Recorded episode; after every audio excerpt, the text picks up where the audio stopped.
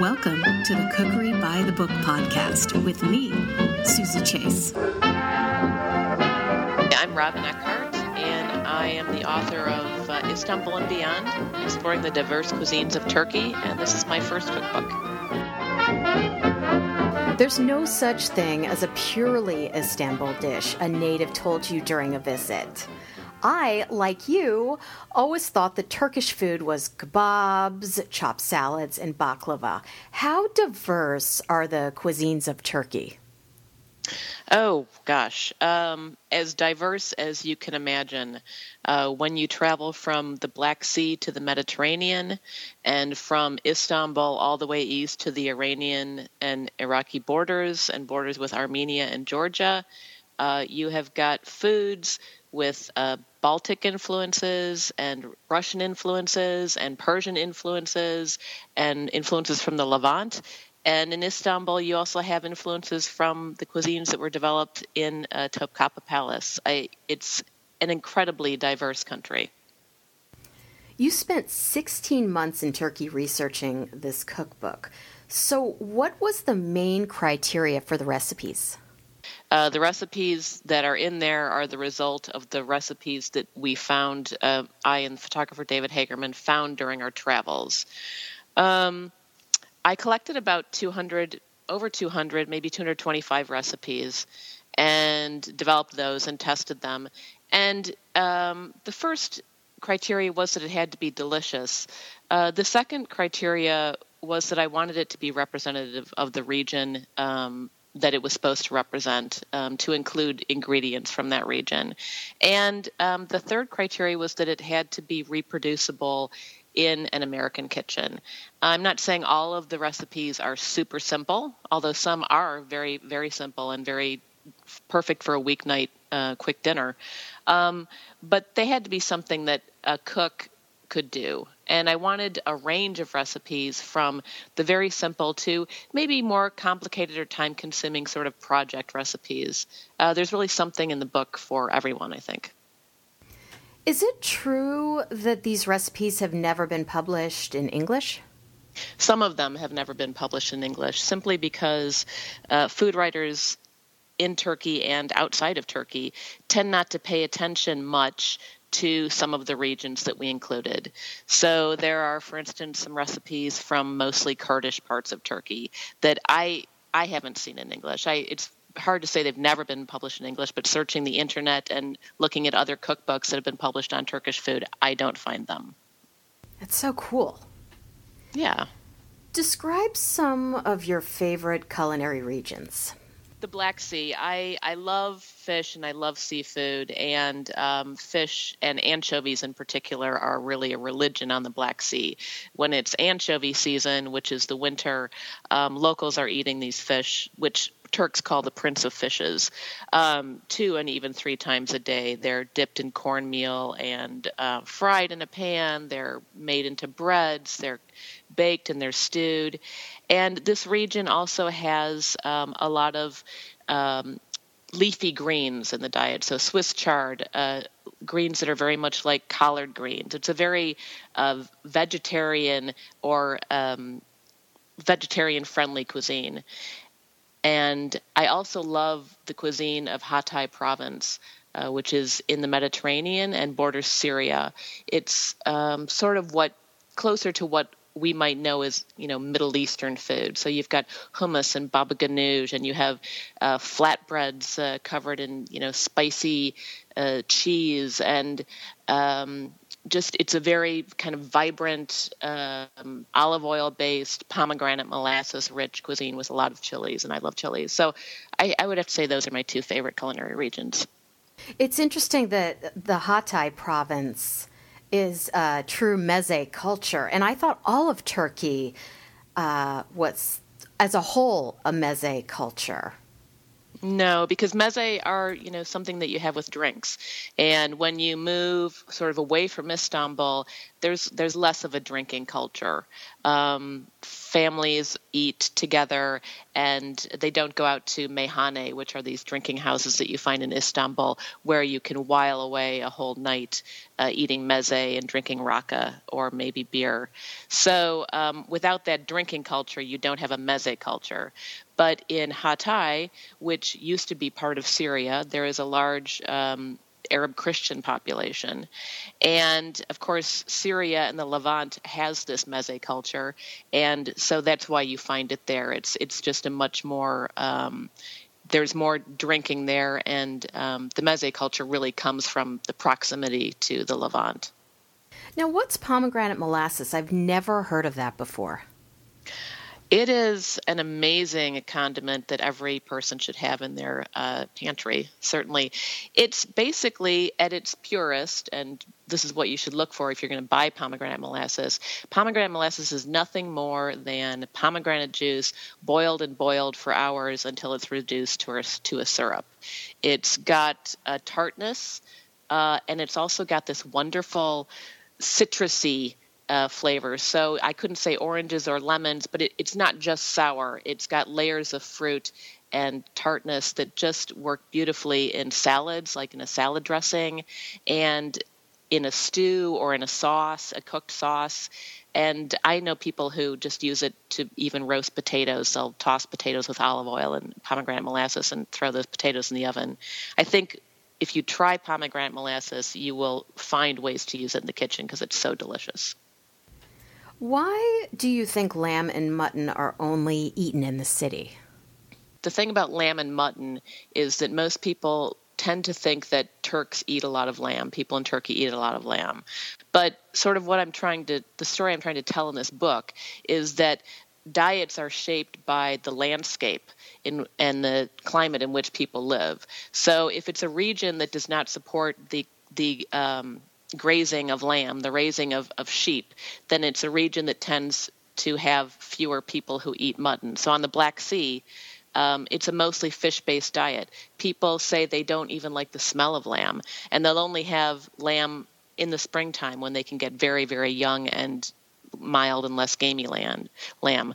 Where if you go further east to the Iraqi Iranian border in Van and Hakkari, um, there is mostly lamb in the diet because the landscape is very rocky and mountainous, and it's only lamb, it's only sheep and goats that can traverse and, and pasture in those regions.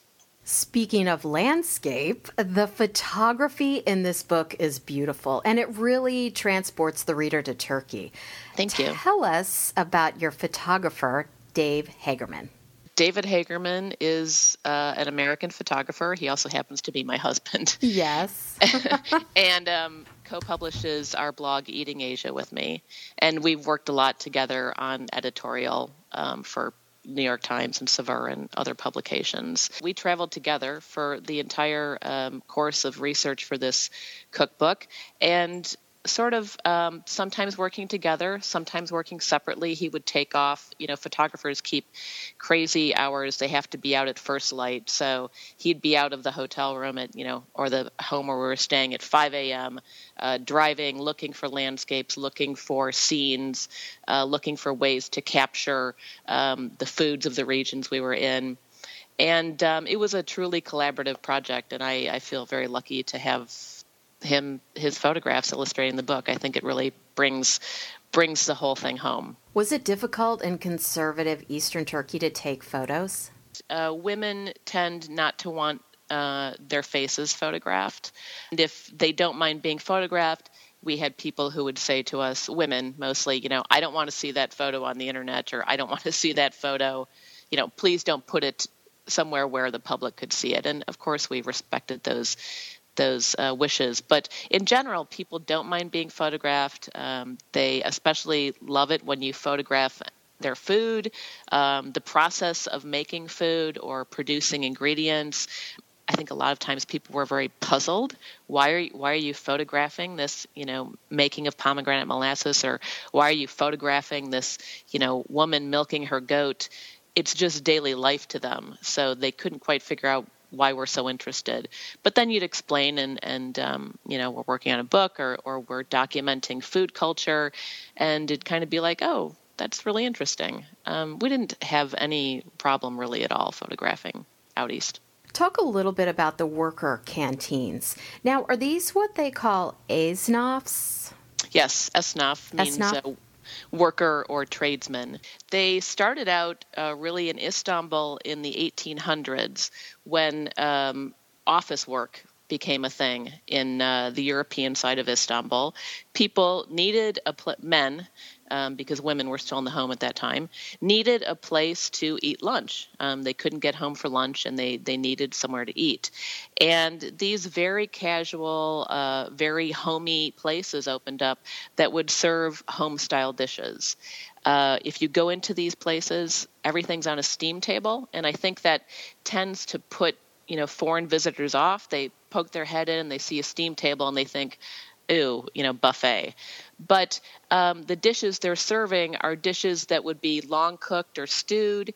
And if they weren't sitting on a steam table in this lokanta, in this uh, uh snaf lokanta, in this working uh, men's canteen, then they would be sitting, you know, at the back of a grandma's stove or at the back of a mother's stove. So these are actually really dishes that are perfect for the steam table because you know you like a stew that's sort of been sitting over low heat for a long time reducing and getting richer in flavor and um, these are very economic, economical places to eat. And uh, they're also in eastern Turkey where um, I came across a lot of dishes that I really loved.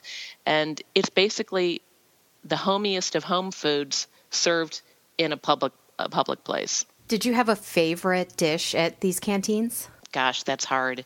All of you them. Can, you can always, uh, almost always find uh, kuru fasulye, which are white beans stewed for a long time uh, in tomato sauce. And there's a recipe for that in the Istanbul chapter. I think for me, that's an iconic esnaf lokanta dish. It's just, it's homey, it's comforting. I mean, who doesn't like soft white beans? And they're often served, it's, it can be served and is often eaten over a buttery you know, rice pilaf that might be studded with maybe some orzo or some almonds. It's just it's a, just a wonderful dish that's good, especially in the winter. So your blog is called Eating Asia, and mm-hmm. there's one blog post called "Please Don't Call It Turkish Pizza." okay. Talk a bit about the desire to make familiar unfamiliar foods. I understand that, and I think especially if you are a restaurant owner, you know, I you're a Turkish restaurant owner in the United States, maybe, and you're trying to you you want to introduce new foods and and you want people to somehow be able to identify with them. So you have this dish called lahmacun, which is um, flatbreads with uh, lamb paste over it. It's delicious. And you know, if you just put lahmacun on the menu and you say it's a flatbread with lamb paste, you know, customers might be like, hmm. But if you say it's Turkish pizza, then people are like, yes, I get it. Okay, I get what pizza is. I'm going to take the leap. But I think at this point, um, we have had Turkish food in America long enough that we can start um, maybe trying to use a few words to to say what the dish really is. I mean, we use the word kebabs, and that's what a kebab is called in Turkey. It's a kebab. We use the word doner. Uh, we use the words baklava. Um, so let's just go there and um, call it lahmacun. is what I'm trying to say. and it's not pizza. It's it's a very it's a very Turkish Middle Eastern dish. It's not pizza. It's not pizza. It's not a pizza. It's a flatbread. it's a flatbread. So yeah. the other night, I made your recipe for slow cooked beef and vegetables on page 152. I saw that on Instagram. It was a beautiful yes. photo. So this dish was in the oven for at 450 degrees for three and a half hours, uncovered, and I was shocked by how moist and tender the meat was. And it was easy too, right? It was so easy. But I thought this thing's going to be dry. It's going to yep. come out dry. But it wasn't. The the meat, you didn't even need a knife. Great. The meat was so moist and flaky. It was perfect. It's just a, it's a really great dish to make when you just, you know, you're going to be around the house, but you just don't want to deal with anything. You whack it in the oven, and three and a half hours later, you've got this beautiful stew. And it's it's a dish that is endlessly uh, adaptable. It's versatile. So you could make that dish without meat and maybe put some legumes like ch- chickpeas in there, or you could make it with lamb. You can change the vegetables according to season. It's a dish uh, called guvech, which is also the name of the clay dish that it's usually cooked in. And this is a dish that's made in wood fired ovens. People will take their guvech to the wood fired oven bakery, bread bakery, and have the baker bake it for them. And that's why the heat, I set the heat so high, is I'm trying to recreate that um, intense heat of a wood fired oven that this dish slowly, slowly cooks in to produce that gorgeous, tender, slightly browned result. Where can we find you on the web? Uh, I'm on Twitter at Eating Asia. I'm on Instagram at Istanbul and Beyond, where I've been uh, posting exclusively photos uh, from the research of the book, photos from the book, and photos related to the book. And uh, you can also find the photographer Dave Hagerman uh, at uh, on Instagram. I have to say, all of the photos on my Instagram are by him. I don't even know how to use a camera. They're stunning. You don't need to know how to use a camera. you have David Hagerman. exactly. I'm lucky. Istanbul and Beyond is an unforgettable Epicurean expedition, and wow. I cannot wait for your next project. Thanks oh, for coming on Cookery by the Book podcast. Thanks for having me on the show, Suzy. Follow me on Instagram at Cookery by the Book. Twitter is I am Suzy Chase. And download your kitchen mixtapes, Music to Cook By, on Spotify at Cookery by the Book. And as always, subscribe in Apple Podcasts.